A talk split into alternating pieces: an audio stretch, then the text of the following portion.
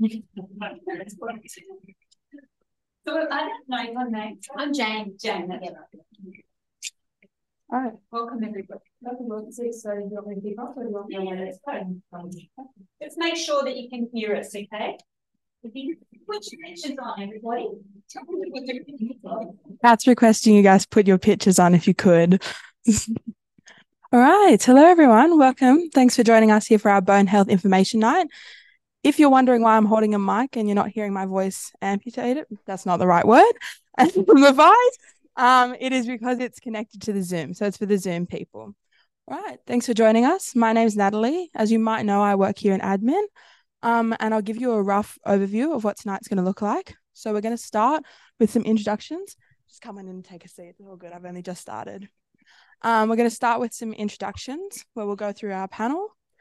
Um, and then we'll move on to some frequently asked questions that are quite common in bone health for them. And then I'll open up the floor to you guys, both here and on Zoom.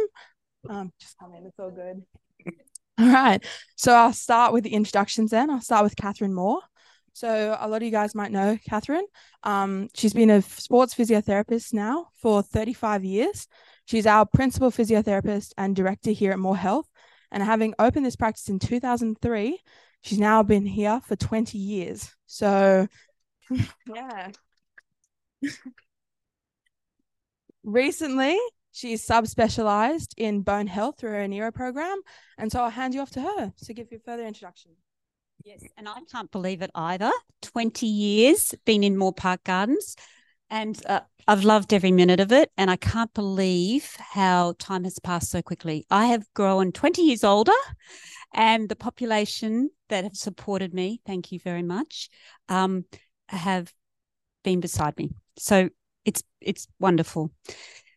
So this topic tonight, bone health, we're talking, uh, we're, we're having a questions and answer, lots of questions about it. And I asked myself why I've got into this. There is um, a few reasons.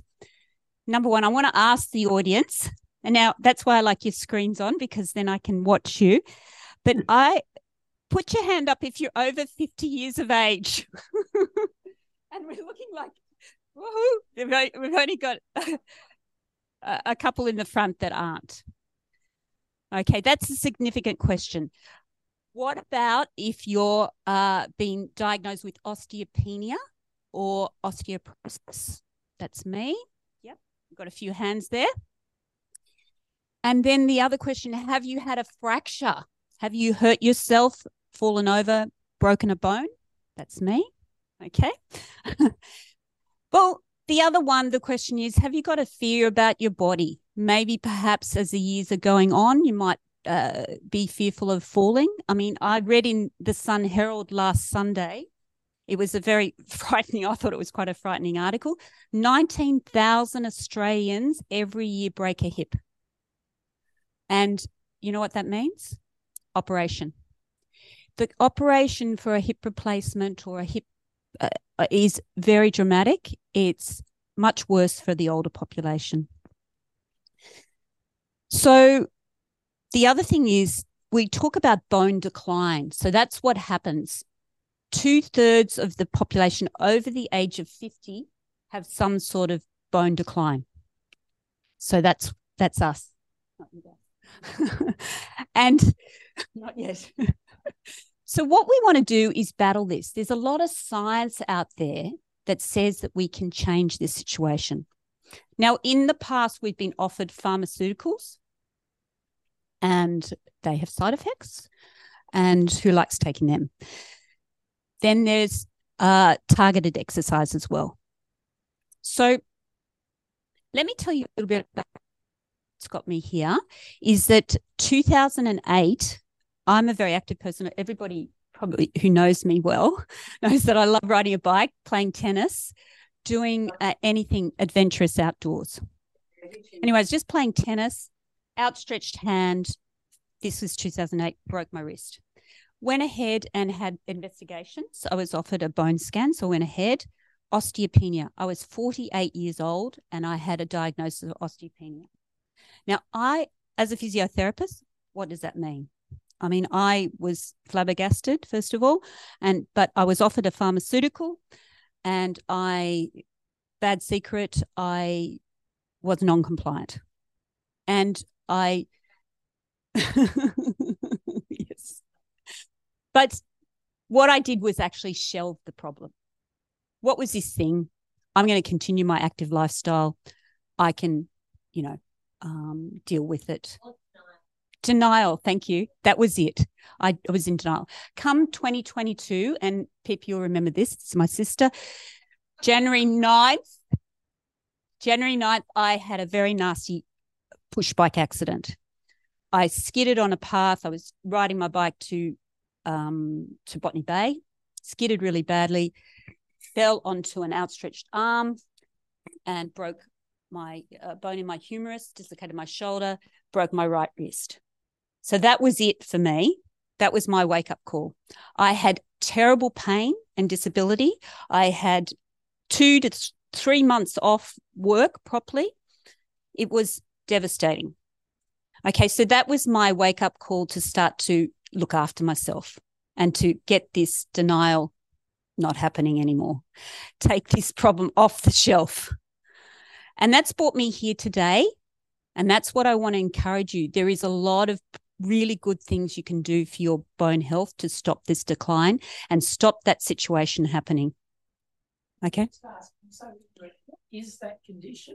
That Osteopenia. Okay, that's a fantastic question. It's uh bone loss. Yeah. So you're you're you yeah, yeah. Mm. So it's a comparison to a 30 year old and a person your age, and you get measured via an x ray. And maybe we might further that one. Yeah. Is that the technical word for bone thing? Yeah, osteopenia is a osteopenia is a level of bone decline that's not quite osteoporosis yet. So you are lower than normal, but you are not classified as having osteoporosis. So your bone mineral density that's measured by an X-ray sort of a machine that's then calculated, particularly in your hip and in your spine, is where they calculate it. When you're osteopenic, you have decline. And then generally you're heading towards being osteoporotic. So generally you don't have an intervention or a medical, a pharmaceutical intervention until you are classified as osteoporotic. But osteopenia is still a risk that you will become osteoporotic and fracture. Does that answer that? Great, no problem. That's a great question. Thank you. I'm going to pass back to Natalie. All right. As you might have already clocked on to, um, Dr. Michelle McDonald is our expert scientist, researcher, and bone biologist. She's been practicing and researching now for 20 years as to how the bone is impacted by lifestyle, hormones, medication, and activity. So I'll hand it off to her to introduce herself further. Thank you. Thank you, Natalie. So, as Natalie said, I'm a scientist. I'm a bone biology nerd, as I, I like to call myself. I'm, I was a big nerd at school and I loved doing science, and I did a science degree. And then I was very curious and went on to a research um, based career where I just wanted to learn more and more and more about the body, how it works, and hopefully discover something, which recently I actually did. And I'll come back to that.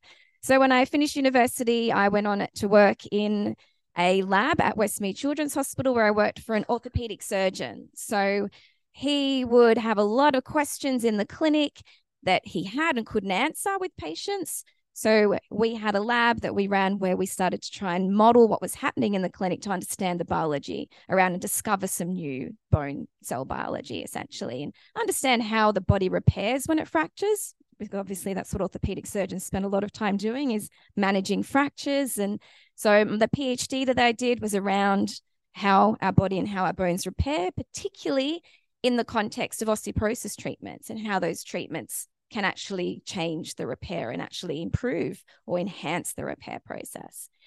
The past 10 years, I've moved towards more of an independent research career where I'm driving my own research. I've moved into cancer research and how cancer can impact your bones. But really importantly, I've been working in the space of osteoporosis for the past five to six years.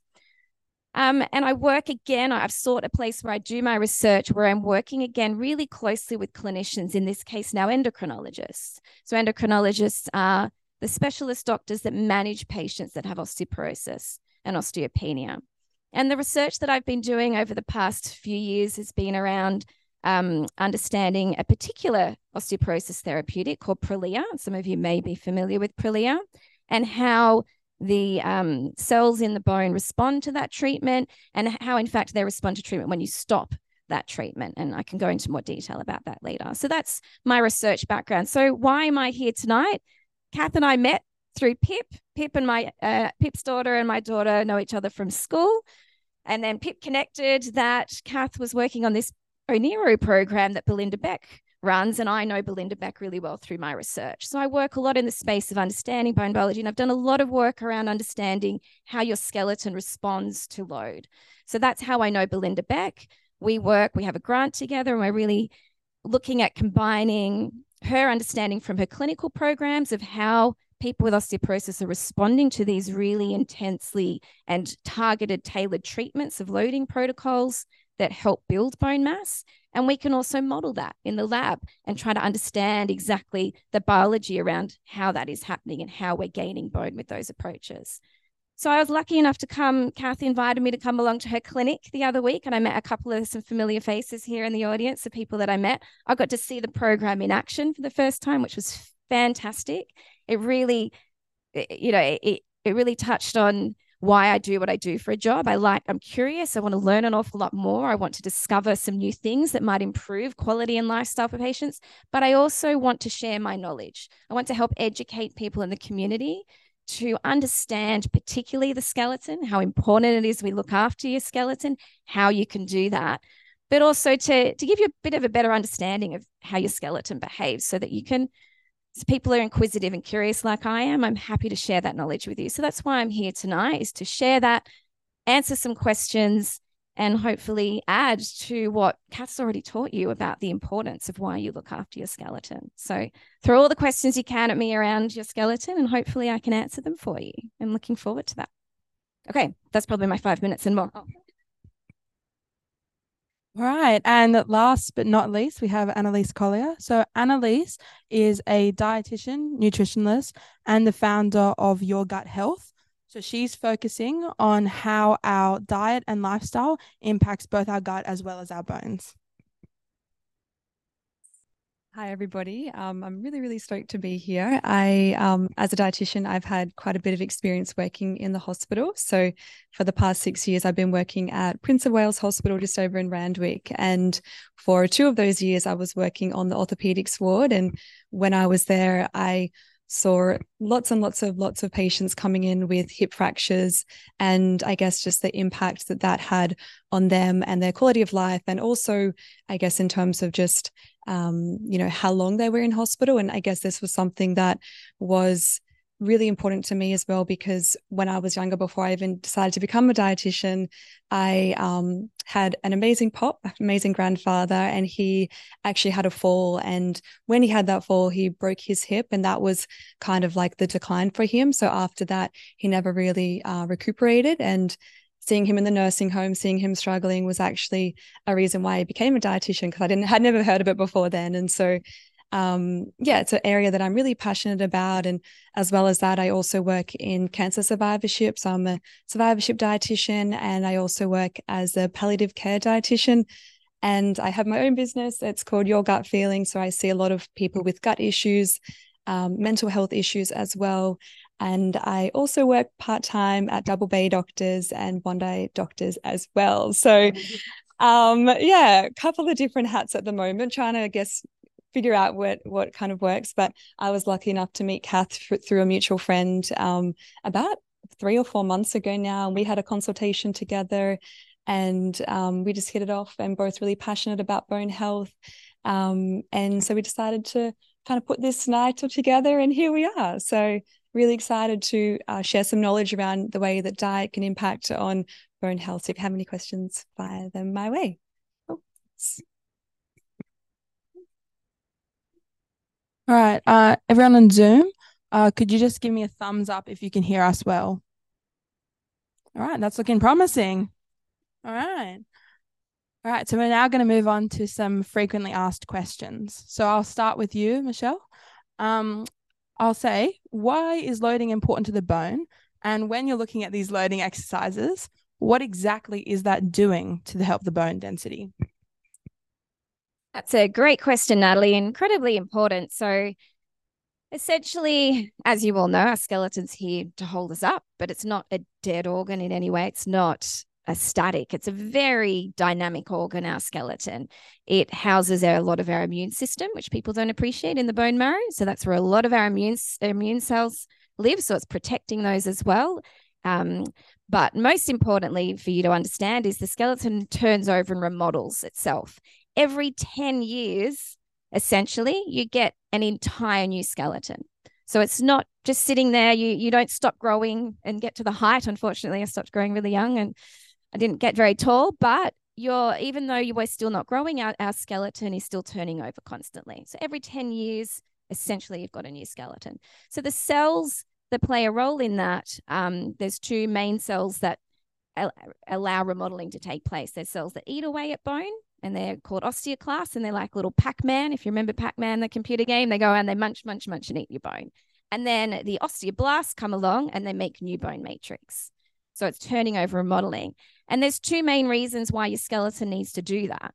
One is to maintain your integrity, which basically means it makes sure you're you don't have little bits of damage throughout your skeleton because it's loaded. It's what's bearing all of the weight as you run, walk, whatever we're doing um, and it, it can cause damage. So it needs to renew. And the other thing is your skeleton is a source for calcium. So we can't all get our calcium from diet. It's very important. But if we don't have enough calcium, your muscles need calcium, your nerves need calcium, everything in your body needs calcium to function. So if your body needs calcium in the blood, where do you think it gets it from?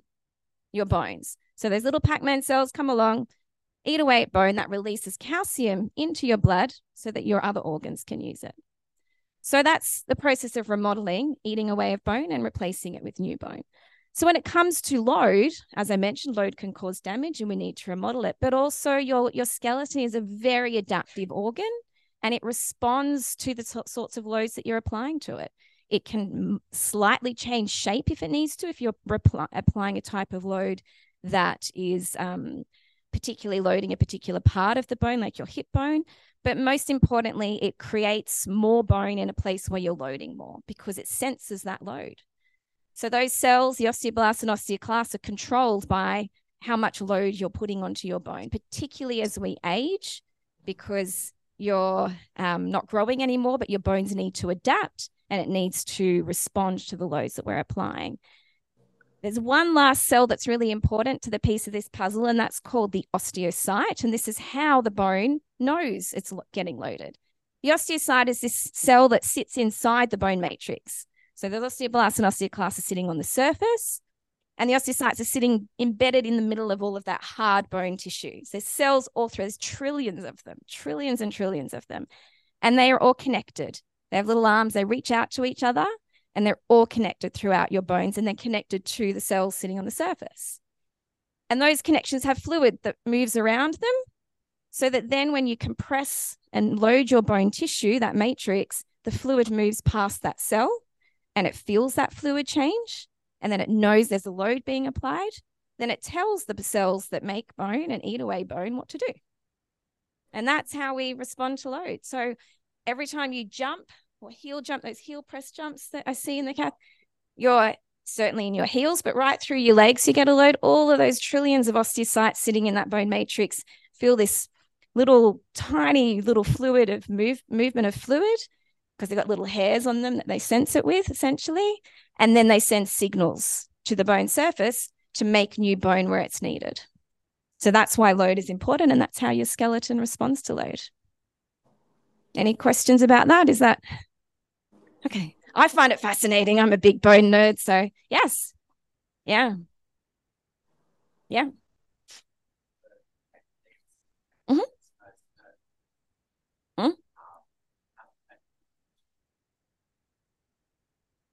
It's probably a question more for for Kath, a physio and a movement person than than myself. Yes. Of course, yeah. So the question was if there's no fluid in your synovium and you of your knee joint, and then therefore you can't load that environment because it's too painful and there's that you could cause damage, then you would obviously take a lot of care with loading that joint so that you don't induce. So so what you're worried about is disuse around that damaged you'd have some bone loss potentially around the fact that you're not loading that that part of the bone. That's definitely a possibility because we have what we call disuse osteopenia. So if you're not using a part of your bone, those osteocyte, those cells are not getting any signal and they actually lose bone. So an astronaut goes up into space, into microgravity, they drastically lose bone everywhere. So a lack of loading absolutely does. You know, you're still walking around on that you're not going to, that bone's not going to disappear, but you might have some localized disuse osteopenia if you're not loading it. But talking to a specialist like Kath, which I'm not, who could actually help you load that as safely as you could to keep it healthy without pushing it. Yeah, absolutely. So I think the most important thing there is to load as best you can because it still needs loading. There's there's a lot of work done on osteoarthritis in the knee and it clearly shows that you've got to keep using it. Use it or lose it. Yeah. yeah. And and unfortunately it is very painful in in some cases and that's when we do need the surgery i guess in the end when it becomes unlivable. Yeah.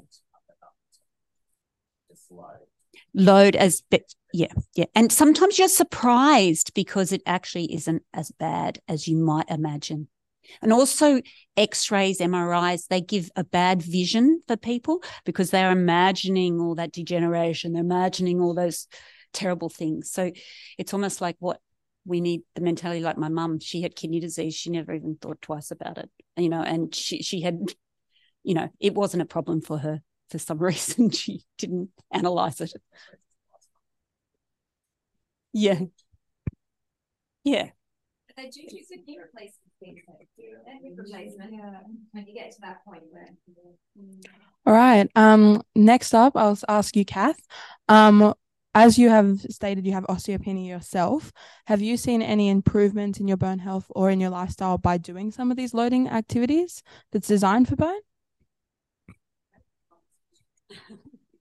So i uh, got the license to give this program in about november last year. I really kick-started it in about december. So i opted to start it myself and apply.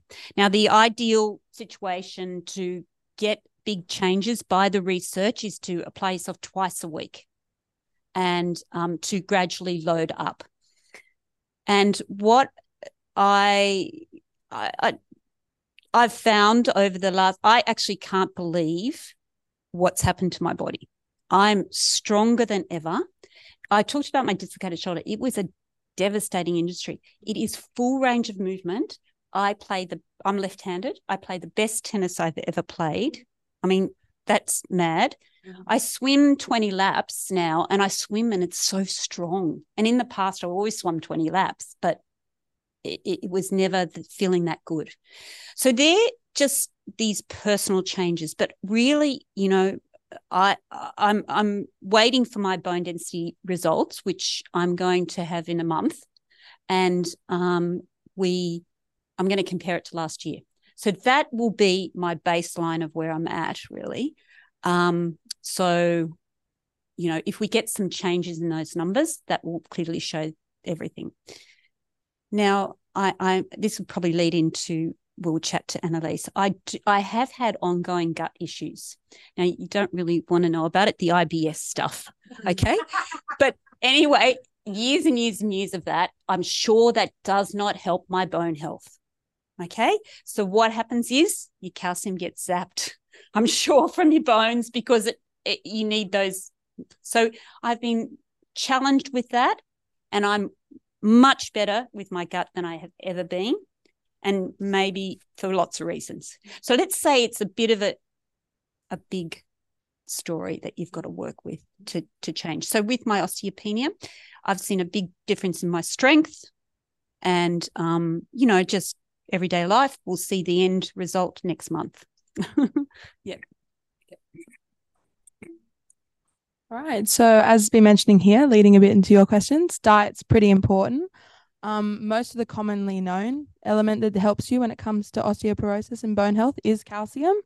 Now, for women over the age of 50, they recommend about 1300 milligrams of calcium a day. Um, that seems like an awful lot to try to intake. So, how exactly do you try to fit this in your diet, especially if you're vegan or lactose intolerant or just in general? It's a great question. Um, and I guess I'll preface it by saying that, yes, um, you know, when we think of calcium, so often we do think of dairy. So we will think, you know, cheese, yogurt, and milk, but they they aren't the only source of calcium. Yes, they are wonderful sources, but they are definitely not the only sources. So when we are thinking about dietary sources of calcium, there are, you know, a couple of key players that kind of stand out. So if we think about fortified foods, so has anyone heard that term before? Fortified Yep, yep. Um, so essentially, it's when the food doesn't naturally have a nutrient in it, but the manufacturer can add it in. So, um, an example would be with plant based milk. So, almond milk or oat milk or soy milk, naturally, they don't have calcium, maybe a little bit in soy, but negligible. And so, you can actually add the calcium in. So, that's one example. Um, if we were thinking about cereal or bread, um, there are other kind of examples of fortified foods. Um, and then other sources of calcium will be things like uh, nuts and seeds. So, specifically, more your almonds, chia seeds, uh, sesame seeds. So, like tahini, that's pretty trendy at the moment, like tahini dressings. Um, and then we think of like seafood. So, specifically, more that canned fish. So, yeah, um, canned salmon or canned sardines. And the calcium is really in the bones. So if you are opting for the the canned salmon or canned sardines, don't pick the bones out. Like eat those as well. Crunch on them. They're not that bad. Yeah. Amazing. I have seen that one as well. Yeah. Yep. So also fortified tuna. Yep. Um, and then some other things are like your green leafy vegetables. So specifically more like your broccoli, collard greens, and um, spinach. And then some other kind of random calcium foods are like a calcium set tofu. So um, that's a good option, or also chickpeas. Um, and then, you know, chicken, eggs, I guess. So if you are a vegan, kind of thinking about those more plant based alternatives, but it definitely is still possible. Like I was thinking about um, this earlier today, and I thought, you know, if you were making something like a big salad and you added in, you know, some green leafy vegetables, maybe sprinkled in some almonds or some chia seeds, and you added, um, you know, a serve of the tin salmon and had a tahini dressing. That's like obviously going a bit overboard, but you'd be probably hitting close to your, you know, near your recommended daily amount. So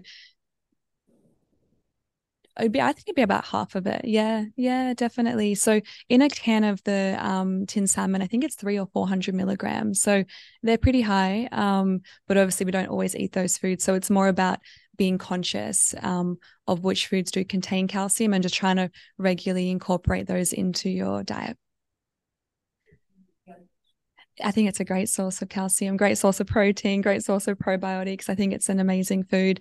If you're going for like a non-dairy yogurt, so a cal- uh, sorry, a coconut or a soy yogurt, just looking for ones that are fortified. So typically soy is, but coconut not so much. Um, and if you have a lactose intolerance, I would probably go for either a soy or the lactose free yogurt.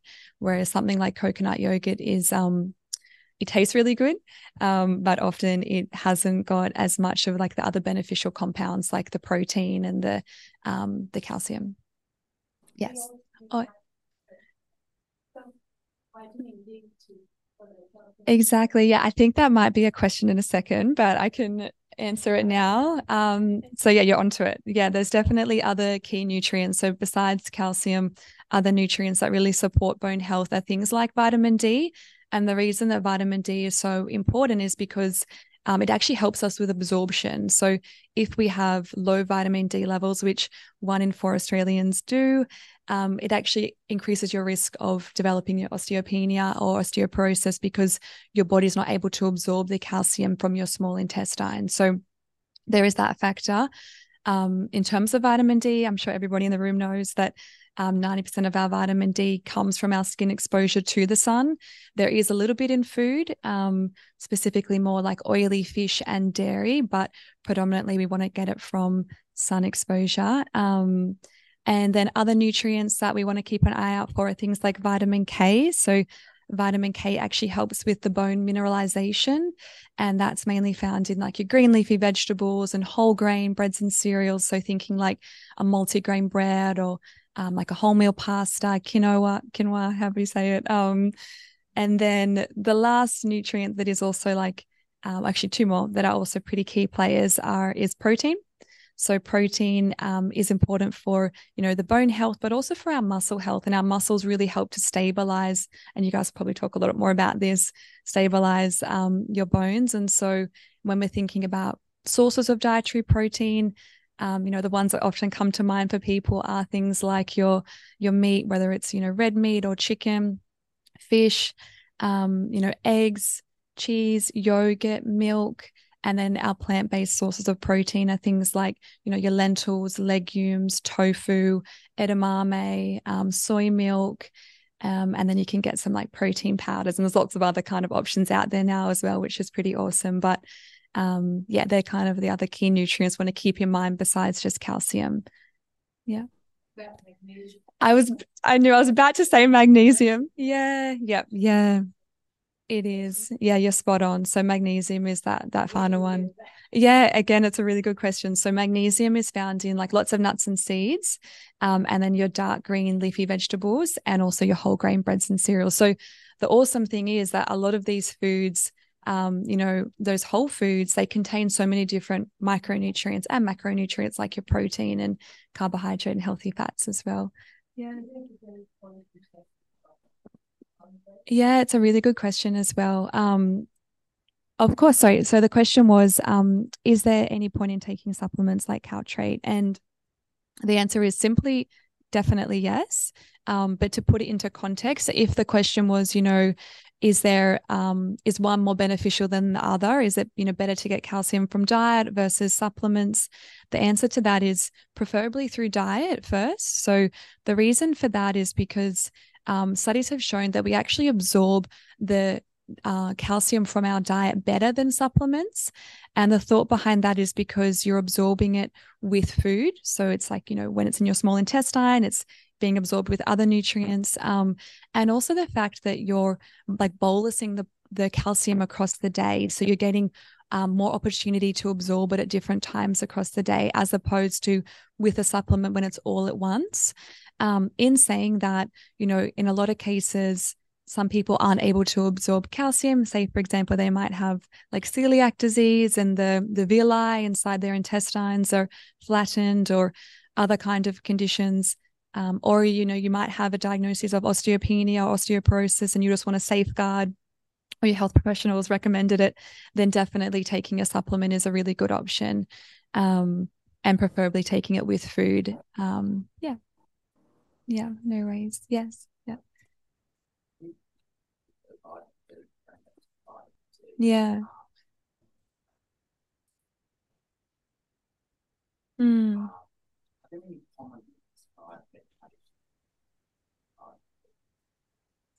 Mm. I'm sorry, the question was Are there any commonly um, prescribed medications that can affect vitamin D levels? Off the top, sorry, off the top of my I was going to say, yeah, off the top of my head, I know it's like more medications related to yeah, anti-epileptics and potentially some related to mood. I think that can potentially, but again, I don't know that confidently. But do either of you guys know? Sorry, I don't know for vitamin D, to be honest. Um, I do know there are a number of medications that are not great for your bone health though and that can actually unfortunately impact and mood um, antidepressants can have an effect on um, skeletal health unfortunately. The ssris they can reduce bone density not dramatically but can added to underlying other complications and other treatments. Um, corticosteroids that are used for cancer treatment a lot of cancer treatments are detrimental to a lot of uh, any any immune autoimmune diseases that are treated with a, a, an oral steroid is really quite detrimental. So prednisone can be detrimental to to the skeleton as well. I don't know off the top of my head anything to do with specific reducing your ability to absorb vitamin D, but you can also get good vitamin D supplements as well. Correct? Yeah, and often you can get a calcium and vitamin D combined. Yeah. Mm-hmm.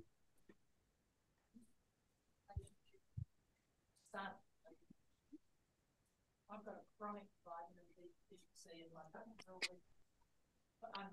that. Unrelated blood tests and say, by the way, you know, your vitamin D. They always measure. that I haven't been outside because I work in the office, so if you get the right food, you still need sun. Oh, yeah, sun's So, yeah, so yeah, ninety percent of your vitamin D um comes from the sun. So you're that's I guess like when your skin is exposed to the sun, that's how your body actually synthesizes the vitamin D, and only about ten percent comes from diet, unless you're taking a vitamin D supplement. Um, in terms of dietary sources of vitamin D, like like I mentioned, there was you know oily fish, um, some dairy. Often dairy can be fortified as well, so they add the vitamin D in, particularly like margarines. Um, but yeah, ideally you'd kind of get it from that sun exposure. And there was actually an episode on Hack or like on ABC radio yesterday about this topic because there's a bit of an epidemic at the moment in Australia with the fact that a lot of people have vitamin D deficiencies. And then that's another whole conversation because that can, you know, have other effects within the body. Yeah. Adding to that, there are a number of studies out of places in Scandinavia where they have really short days over the winter and they're not seeing much sun at all. And there's huge impact on vitamin D um, deficiencies and skeletal health. There's a lot of, um, and there are a couple of diseases actually where vitamin D is not produced, vitamin D related diseases where they have really poor bone health. So it's really important to get in it, but it's not a lot of sun exposure. 20 minutes a day is what I hear is adequate. So if you can get out for 20 minutes a day, um, without covering yourself up like we'd like to protect ourselves because we don't want to get sun damage. So it's hard. But if you can confidently, maybe not in the peak of the day, but in the morning or the afternoon, go out in the sun and get that sun exposure. Because as um, Annaleise said, it's that conversion to the type of vitamin D that your body can use for calcium absorption that the sun exposure is capable of. And that's not achieved equivalently from dietary intake through Oh, sorry. Oh, Just one other thing on that is that um, with that sun exposure, you need to actually not be wearing sunscreen. And Yeah. yeah. there is a special sunscreen that they've just brought out into the market that allows you to get sun exposure and it blocks the UV rays, but I don't know what it's called. Uh, so sorry. Sounds really good. Right, we've done a good job asking a lot of the questions here. Um, so I'll move on to you, Michelle, and I'll ask you in regards to medication for bone. Um, do you recommend that when it comes to your bone health? And what is the sort of differences um, in regards to what weight loading will do versus medication versus a combo of the both of them? It's a great question and really important. This comes back to those cells that I was describing earlier, which is why I've kind of gone into that detail is how we treat um, with therapeutics. I'm very pro therapeutics for osteoporosis, but I'm also very pro exercise. I think the two of them combined is the best thing you can do, but only if you're comfortable with taking medication. And um, obviously, in the case when you are really os- osteoporotic and at high risk of fracture.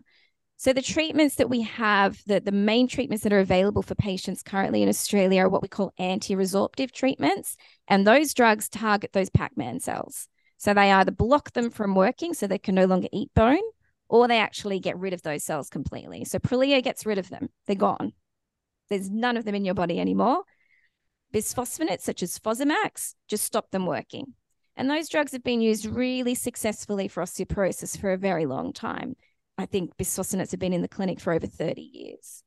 Prolia has been about 10 years now. And they do a really good job because they stop that resorption, stop those eating away Pac-Man cells. You are then able to, with your body's ability to still build new bone, will gain some bone density over time. But the most important thing is it'll stop the loss.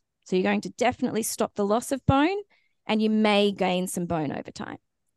If you combine those treatments with exercise, the exercise is going to load your bones. So those loaded targeting exercises like the program that Kath's uh, establishing here from Belinda's program, you are stimulating those cells with the arms inside your bone to tell the cells that make more bone to make more bone. So you will add to the fact that you're stopping the bone loss with that anti-resorptive treatment and you're able then to increase how much bone you're getting more than if you weren't exercising.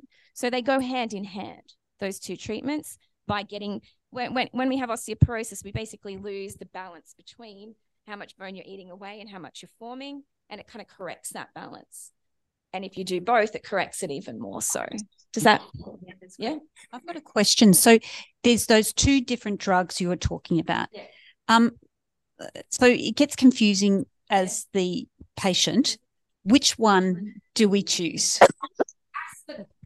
I have a very um, strong opinion on that because my research is focused on Prolia at the moment.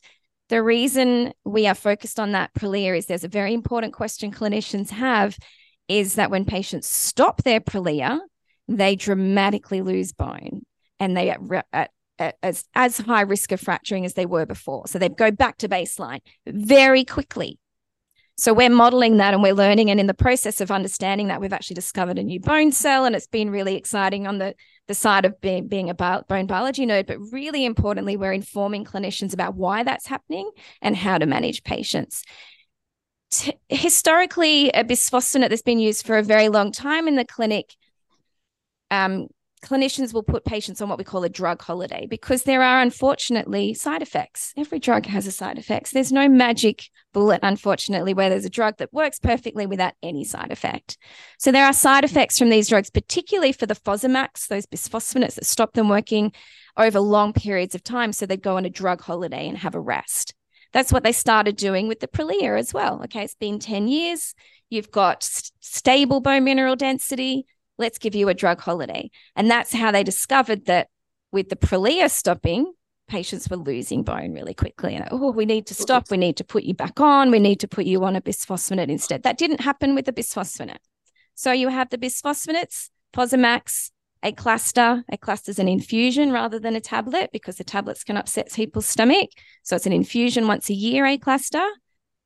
That's what I would, if I was told I was osteoporotic, that's what I would go for. It's been around for decades. And if you stop, you will not fall off the cliff with your bone density. With Prolia, people like it because your GP can give it to you. It's twice a year, a quick subcutaneous injection, and it works really well. They both work beautifully at protecting your bone. But if you miss that six monthly dose, you're at really high risk of losing bone and fracturing again. Oh.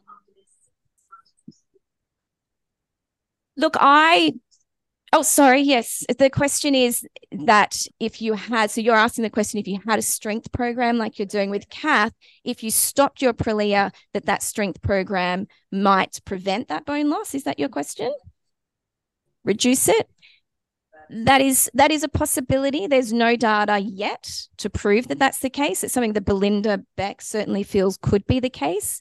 The issue I see with that is that what's happening when Prolia is stopped is just a lot of bone resorption. And yes, the ex and it's quite quick. The exercise could reduce and and and some level of protection, but I'm not sure yet that we are convinced that it would stop that from happening. But it could certainly help. If you were on Prolia and you stopped, you'd be better off considering being put onto another medication personally because we don't know yet that exercise will do it, but it will absolutely help and slow it down. And I would not say to stop, but you've got to bear in mind that you do have an increased risk again of fracture because your bone density will drop off again. So I'm not a clinician, and you need to bear that in mind as I make these suggestions. You need to take this information to your clinician and your practice your physician and have the discussion with them they're the experts in the in the management of osteoporosis. I'm a biologist that understands and that that scenario in particular. So they're those two options. There is one new option that's coming. Are you happy for me to talk? Have we got time for me to talk about that? So there's a new drug that's on the market called Evenity. Evenity is the first good drug we've got that actually makes new bone. So it stimulates those osteoblasts the not the Pac-Man cells, the other ones that make bone. It stimulates them to make more bone. And that's really what we want to do in osteoporosis if we can, particularly if a patient can't take those anti-resorptives, which some patients have renal insufficiency, their kidneys don't work properly. And if that's the case, they actually can't take a bisphosphonate. They can take Prolia, but then there's that issue with Prolia. And there's a lot of GPs that this has only come about recently, and that we're still educating people that this is a risk if they stop that treatment. So Evenity is available in Australia, but it's only PBS listed in patients that do not respond to the other treatments because the government don't want to support it yet. Part of the reason for that is it doesn't work for a long time. It has a window that it works in and it does a really good job. And then for some reason, which I won't go into, but the body stops listening to it, unfortunately. So it, does a good job for a, a year. And then after that, you're going to probably have to go onto another medication anyway. So we still don't have the perfect treatment for osteoporosis. However, exercise is something you can all do, and these loaded programs are things you can do in addition to any medication. But more importantly, I see what this program does is prevents you becoming osteoporotic in the first place. And if you can get active, load your bones, look after your skeleton as you're aging, and prevent the decline in the first place, you won't fall and fracture and you won't need these medications. And you're not relying on medications that none of them are perfect. They have side effects, they can't be taken forever, they don't work forever. They're good. And I'm not saying don't take them if you have to, if you're on them, they're great. But like any any medication, there are these side effects. So the Evenity may become more available, and you could talk to your GPs or your endocrinologist if you have about Evenity as well. So that's E V E N I T Y. Yes. Yes. Yes. Exactly. Yes. That's that's the big difference. So if you if you're on Prolia or bisphosphonate and you still fracture, then the government will pay for you to have Evenity. So if you that that's what I meant by a non-responder to the other treatments is you're not you're still considered osteoporotic and fracturing. We haven't helped you. So clearly you need this other agent because it's so expensive. Yeah. And it's a injection every three months or monthly. I can't remember exactly. Sorry, but it's it is monthly. Thank you. okay, so some very informed people in this audience. It's wonderful. You're teaching me as well. Great. Okay. Excellent. All right. Well, a lot of people here might already know, but we've alluded to it a lot in this conversation. So I'm going to ask Kath, when you speak about this program you're doing here Onero, what exactly does that involve and how does that help your bone density and your bone health? So the program is, uh, uh, like I said, applied ideally twice a week and it's it's it's a real paradigm shift for people my age and women particularly where you're actually lifting weights. Now have you watched the olympic weightlifting? And you watch these characters lift up heavy weights and then they take them up and hold them and um, you know they win a gold medal. Well we are replicating some of those movements with high weight. Now, when you start this program, we start at a, baseline. We decide what your level of lifting might be. And then we gradually increase. Now, there's a few people in the audience that have been gradually increased, and I sneak up on them. And how are you feeling? I look at their face, their expression, and we work out what we call 85% max. Okay, so 100% max is you cannot, you can lift it, but you you have to give up because it's just too much. We need to go one step down and we go to about 85%. So we need to push you. Now, the big, there's a lot of fears around this because we're fearful that we'll injure ourselves. We're fearful because we've had an injury in the past. However, the the bottom line is that if you want to improve your bone modeling, all the things that um, Michelle has described, we need to push the body. You know what? I've found it. I've been, like I said, a physiotherapist for so long. And oftentimes I've backed off because people have pain, they have injuries. I don't want to hurt them. However, we, we're getting through that. And I know that you're not going to hurt yourself because we're going to do it properly. So it involves three weightlifting exercises. One we call a deadlift, one we call a squat, and one we call a overarm lift. Three weightlifting. Now there's two other exercises in the program. It, one it, they call a heel drop, and it's like bashing the bone. You got to feel a vibration through your body.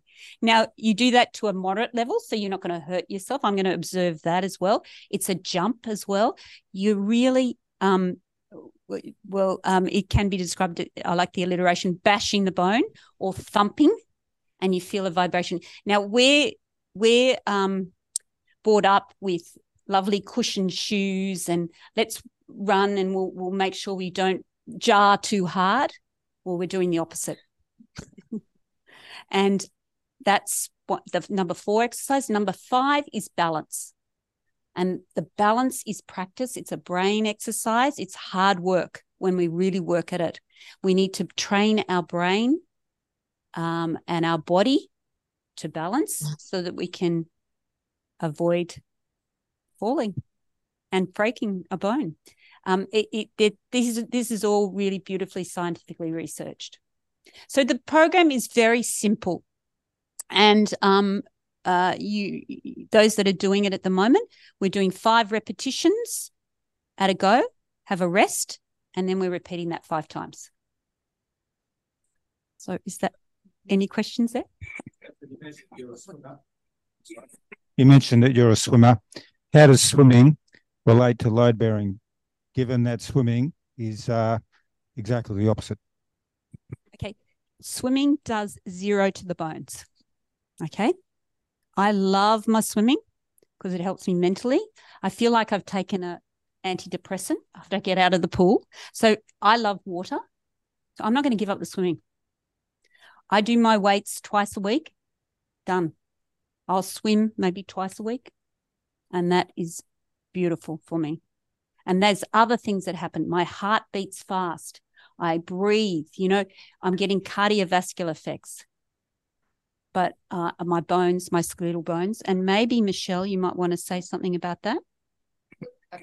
You're absolutely right. Swimming, there's zero loading, but swimming is a fantastic sport for those that have joint injuries and don't want to load sore joints. I think people swimming is a fantastic exercise to get that mobility, movement, and fluidity in your body, and that just that the level of stretch and mobility to stretch those muscles out and stretch those joints and give that space between joints it's an incredible exercise for that. It all goes hand in hand. It gives you over full body um, impact. So if you just did the weight bearing, the weight loading exercise, I don't think that's enough. Personally, I do weights at the gym, but I also will walk uphill on the treadmill. I'm trying to start to run again on the treadmill. I'm trying to be brave after having bad hip from running. Um, I do lots of multiple X. I'm not a swimmer. I can't swim to save myself. I've never been a good swimmer, but I do other things. But I do do that weight loading, exercising. I've even got my 14 year old in the gym doing weights with me now.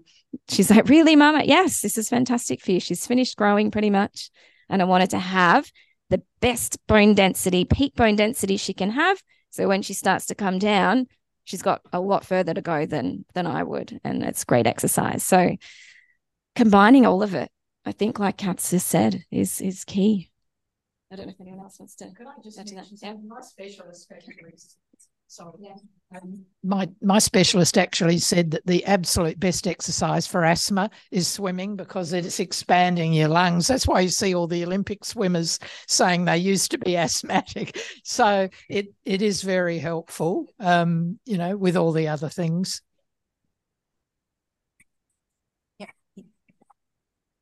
Has there been research done as to how long it takes for the Onero exercises, like to increase the bone density? How long? Okay. There is a um, a paper which I actually printed out and I can send to you all, um, which this is all based on. And it was eight months and there was changes. Now there was uh, bone density changes to the uh, we've got some brochures there with some of the uh, changes 3% in the lumbar spine that is made because normally it would go down but we're increasing that 3% it's equivalent to some of the treatments the pharmaceutical treatments that you can have the, the changes that they're seeing. So a, 3% increase in bone density over an eight month period is a lot. Sounds small but it, it is a lot. It's a the reading is a, density, an areal density, and it's a 3% change is, is an awful lot. And it really helps what we call your Z score, which determines if you're in that range of having poor, poor bone health or not. So it sounds small, but it's a lot. 1.8% increase in femurs, in hips. Yeah.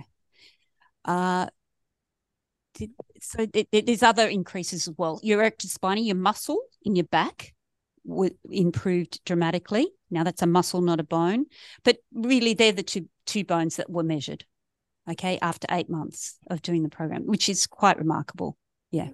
Can I add one one more nerdy biology thing? But it's really important is people don't realize your muscles pull on your bones. So there's that compress compressive stress we talked about where you're squashing and compressing your bones, but also tensile pulling and stretching of the muscles and that there's there's compression and tensile sort of stresses on bone. And those cells inside bone respond to both. So the compressive loading, heavy loading is important, but also your muscles pulling on your bones can also help stimulate these sorts of responses as well. But the compressive is more important, but they respond to all of these sorts of pulling and um, stretching from the muscles is certainly so having strong pulling with muscles because your muscles are working really hard are also helping with this.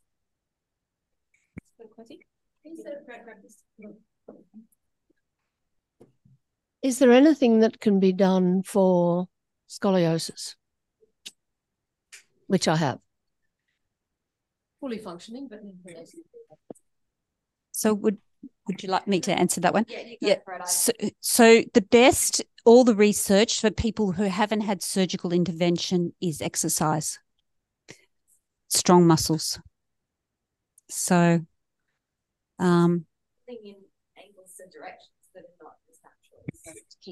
sorry to keep your to keep your muscles and tendons strong around the abnormal curvature to support you in normal daily activities is really important.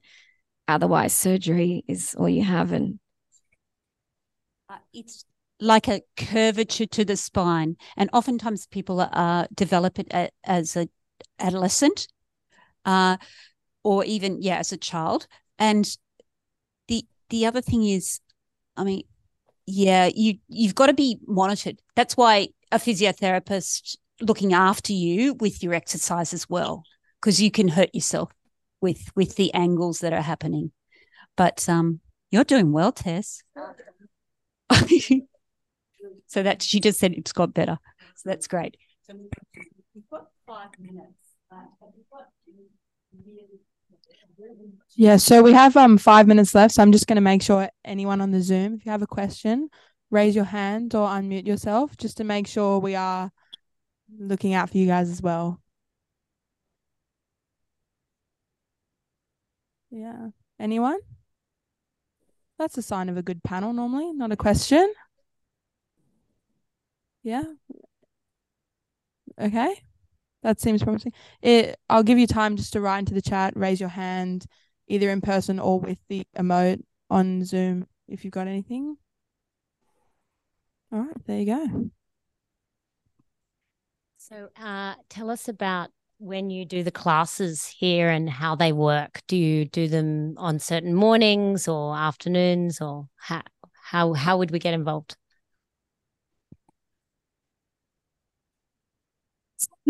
So that so I'm, I'm going to sign up now. So story is that it's really important for myself or the person that's licensed to do a one-on-one to hear the the the history of the person and then to work out a baseline of how much they can work oftentimes it takes two to three sessions. Then it's time to go into a class. The classes will be maximum five people.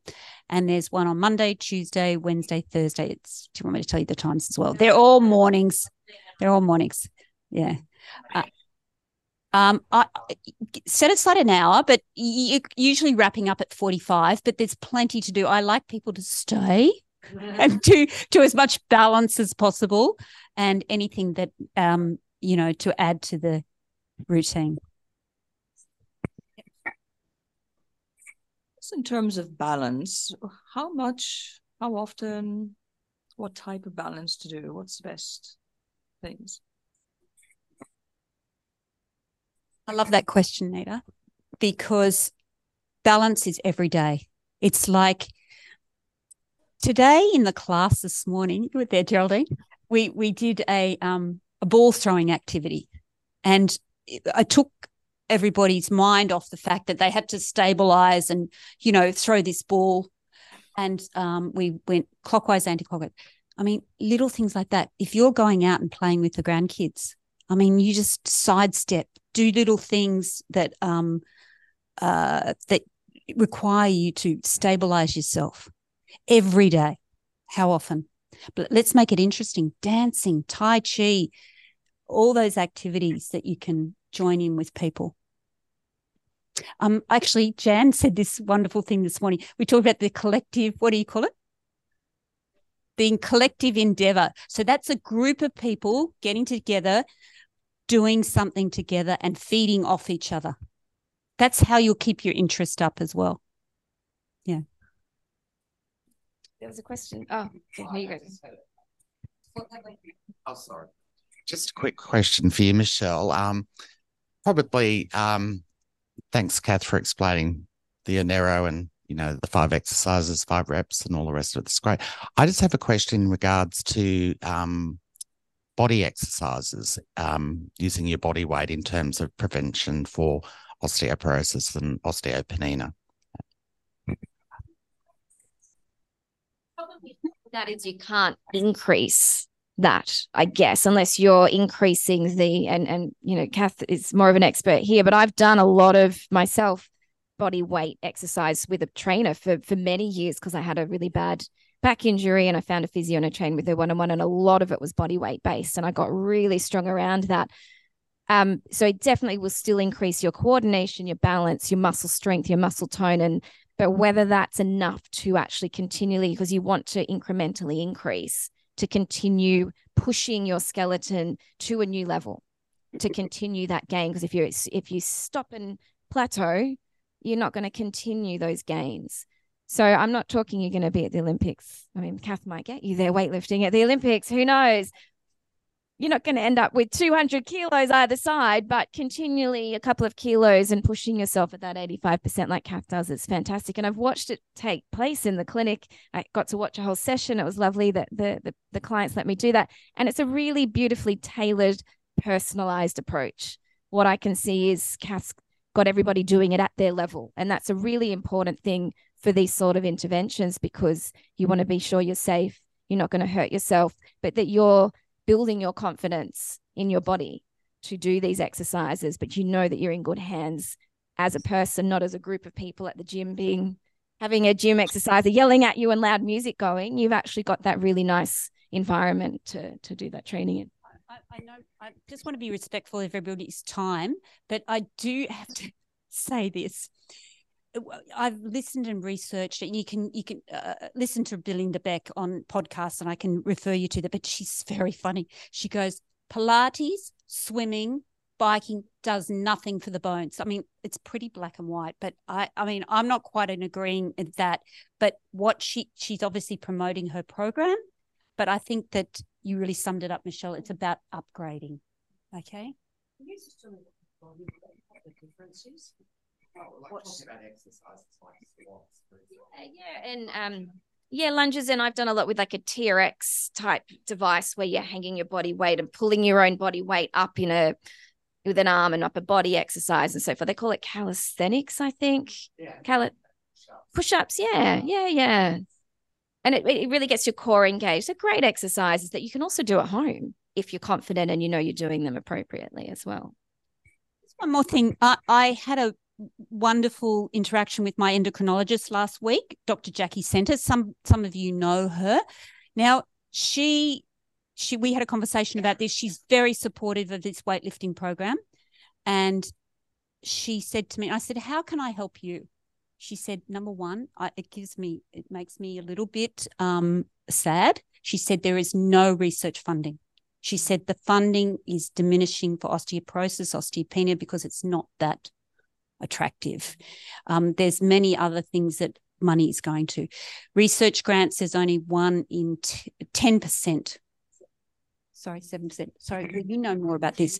Anyway, uh, I, I want to plug this on the third, second of November. We're going to do another night here. We've got Ita Buttrose. She's going to come along and she's going to introduce Jackie Center, and Jackie's going to talk about her research. So let's ask you all along to that. I'd love to have an audience for that. Okay, I'm going to say good night. Thank you so much. Any questions? We're going to send you an email so you can write back any more questions. Um, thank you all on Zoom. It's a wonderful uh, technology. And thank you, everybody in the audience.